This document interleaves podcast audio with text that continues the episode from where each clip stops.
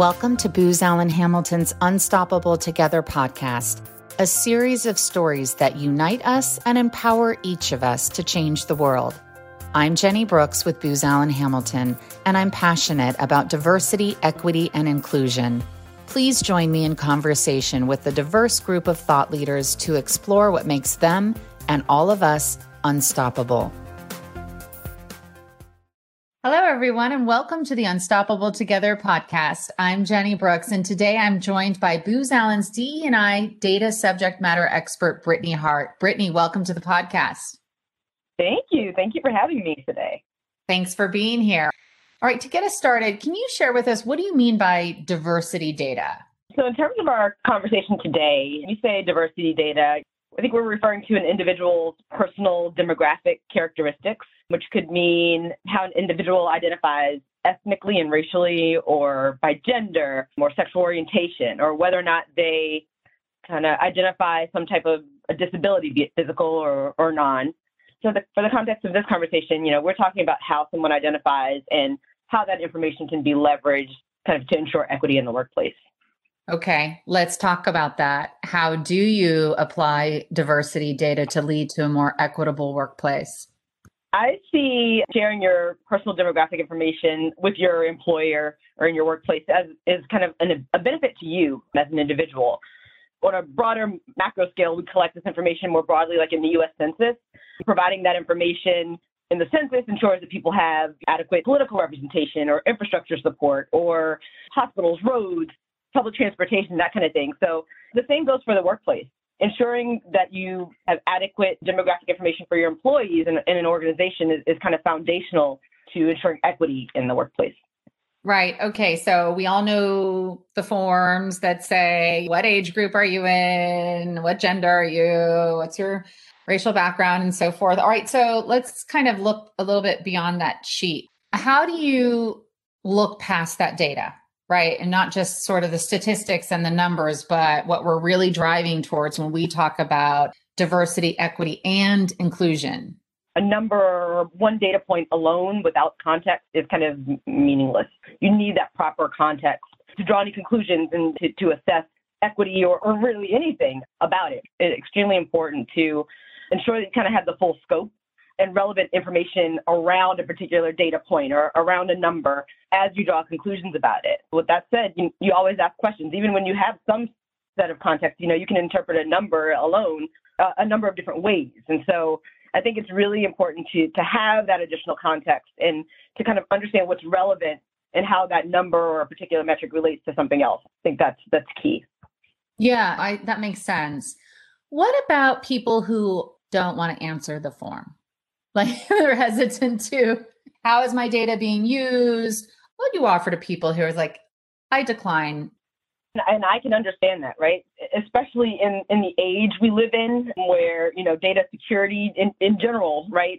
Information security is so is paramount and is such a risk. I think it's important to understand kind of the value of of sharing that information in many organizations, large organizations, when when they ask for this information, it is held very tightly, and they want to make sure it's used in the proper manner. Kind of go back to the beginning. I think the reward or, or the outcomes that could be drawn from leveraging that data is, is so much more important, right? Ensuring that your workplace has the resources that are relevant to you. And without that, there's no way of knowing that. Same level of security and scrutiny that we use to, to make sure you get paid is the same level of, of scrutiny and security that we use to protect your personal demographic information. All right. You're a specialist in this area. Tell us about the value that you do derive from people who participate in this data collection. What's the value back to me as an employee? You know, there's really like there's no accountability and there's no way to measure equity if we don't have the data to do so. So you can't identify a problem or you can't identify a concern if we don't have that information to inform that. So, for example, let's say that you work at an organization where employees allege that women aren't being promoted at the same rate as men. Well, how do you know how many women you have if you're not collecting that information? And so we have to use that data to A, to be able to identify a problem or, or to, to ensure that there isn't one. They're not saying that there is a, a concern, right? But if there is, you need that same data to be able to track progress in, in a particular area. And so I think when it comes to equity in the workplace obviously is paramount. We, we can't ensure equity if we don't know those particular areas that we want to, to track. And you can't track progress against it, against it or, or hold leaders accountable for ensuring equity in an organization or inclusion, right? Without having that data available. And then as I'm thinking about the form, I recall there's like, you know, the typical form that we see, there's like four or five boxes, right? Mm-hmm. But those four or five boxes today, at least the ones that I've participated in, don't address all of the realms of how people identify today, right? So what about those with intersectional identities? You know, where do you see this going? How do you ensure that you are collecting data, but really data that provides a context to who people are, right, in the workforce? Yeah. In the short answer, you know, diversity is so much more than gender or and or race, right? My demographic makeup includes my personal experiences right. to, to the extent that they influence how I show up in the world. So it could be you know, socioeconomic factors. It could be my sexual orientation or how I identify gender identity, right? Right now, even especially as we're during this pandemic, it's am I a caretaker? You know, that's a more fluid yes. construct, but that that influences how my workplace shows up for me and supports me during this time. And so I, I think it is essential that organizations are are being really inclusive about tracking and measuring these factors that, that have an impact on their employees. Uh, I think that's spot on. I totally get it. Do you have any other specific examples of how this diversity data has been applied towards, you know, making an impact in an organization or as you said sort of increasing accountability towards a group's DE&I goals? So many so many examples, right? There, like I said, there is no accountability without mm-hmm. the data, right? To hold someone accountable to. Going back to that fictional example, if particular demographic segment, let's say women, people that identify as women say that they're not being promoted at the same rate as people that identify as male, we have no way to track that without the data, right? We have no way to continue to monitor that. And a tangible example that I think organizations that I've worked with have done well, right? Like they are constantly monitoring pay for by gender, by race, ethnicity, to ensure that their data scientists that identify as women are being consistently paid with, you know, data scientists that mm-hmm. identify as a man, and that is a very tangible example of how person, that personal demographic information is, is leveraged to ensure equity. A direct manager has control over how the, the pay decisions for their, you know, their employees.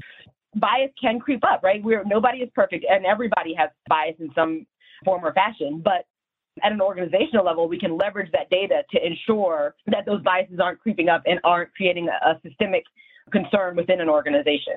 If you could just sort of like a kind of primer for us, how do you start to tackle something like bias through the data?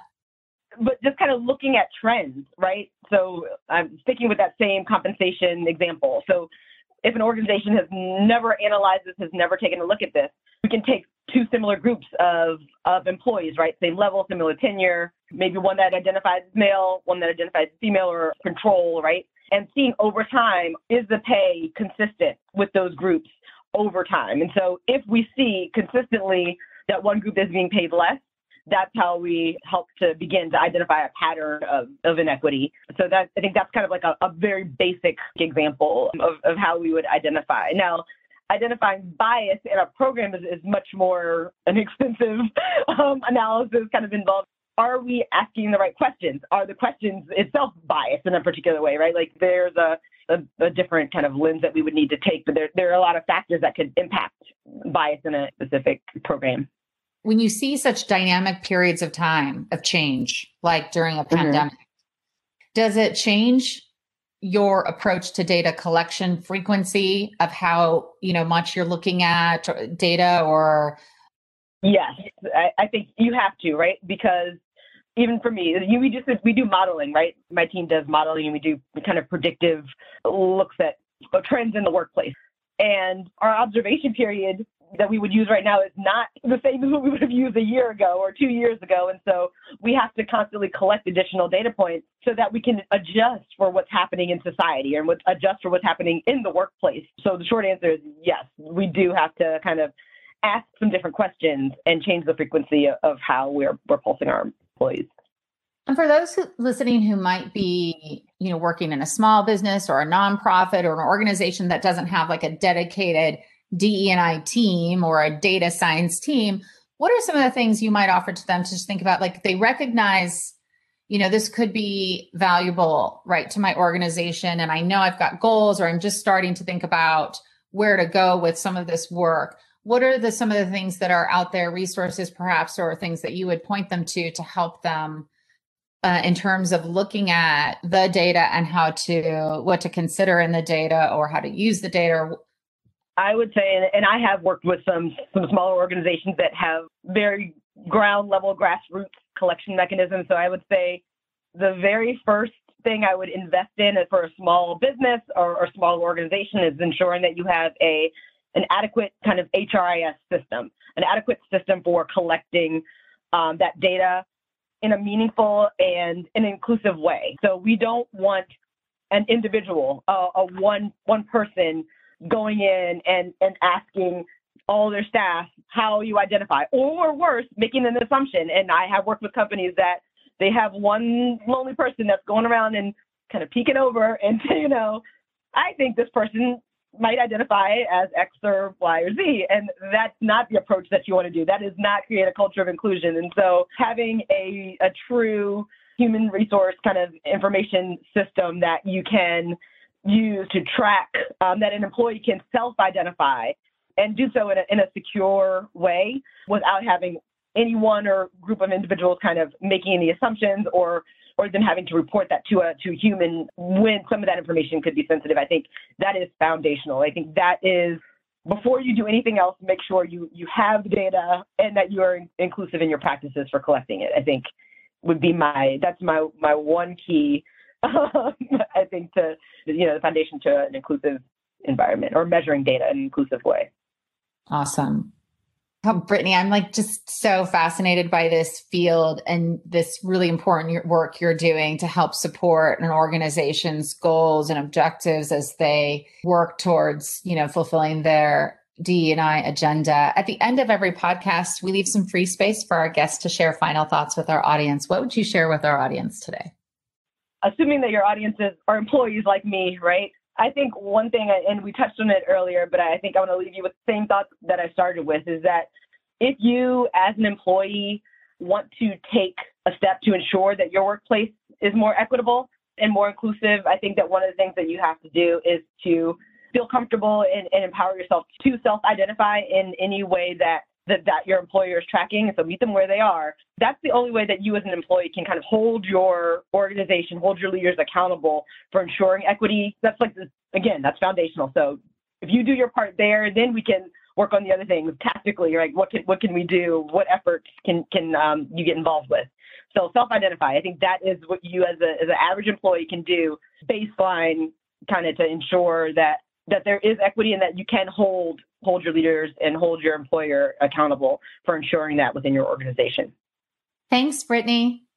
Sure. Thank you for having me. Thanks for listening. Visit careers.boozallen.com to learn how you can be unstoppable with Booz Allen. Be the future. Work with us. The world can't wait.